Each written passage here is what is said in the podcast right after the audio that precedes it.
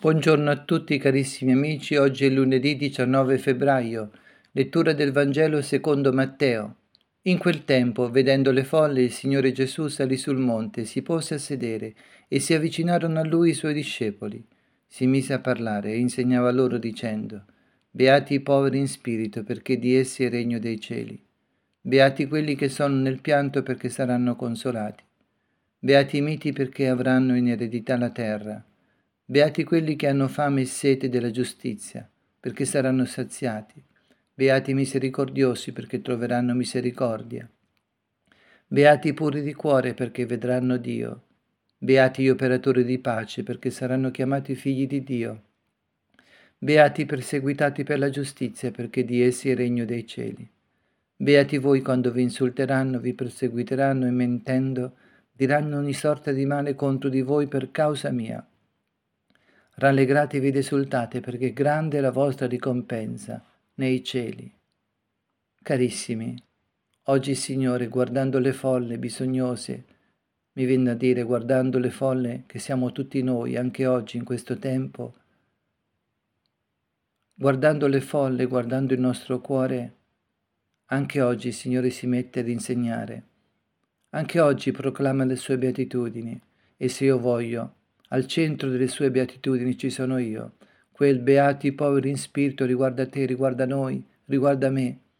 E quella beatitudine di possedere il regno dei cieli riguarda tutti noi se accogliamo il Signore.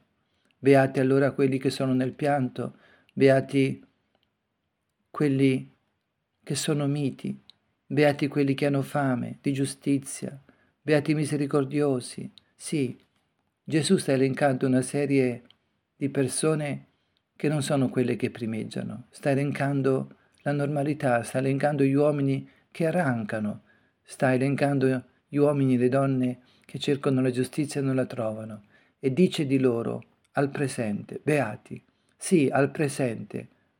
Noi forse pensiamo che la nostra gioia incomincerà quando qualcuno farà giustizia. Certo, è giusto che qualcuno ci faccia giustizia, ma la nostra gioia, la beatitudine è già al presente. Vuol dire che questa ferita, che questa mancanza, quello che ti manca, che tu vedi che ti manca nella vita per essere felice, vuol dire che questa tua mancanza, secondo il Signore, è anche l'origine della tua beatitudine. E questa beatitudine non aspetta che sia fatta giustizia per te, ma è attiva già ora. Gesù ti vede beato ora, sei beato perché sei come Lui, perché anche Lui ha vissuto come te anche lui ha voluto sperimentare la povertà, la malattia, ha voluto sperimentare la mancanza di giustizia, il torto nel suo cuore ed è beato. Quindi sei beato anche tu. Siamo beati anche noi quando ci sentiamo così.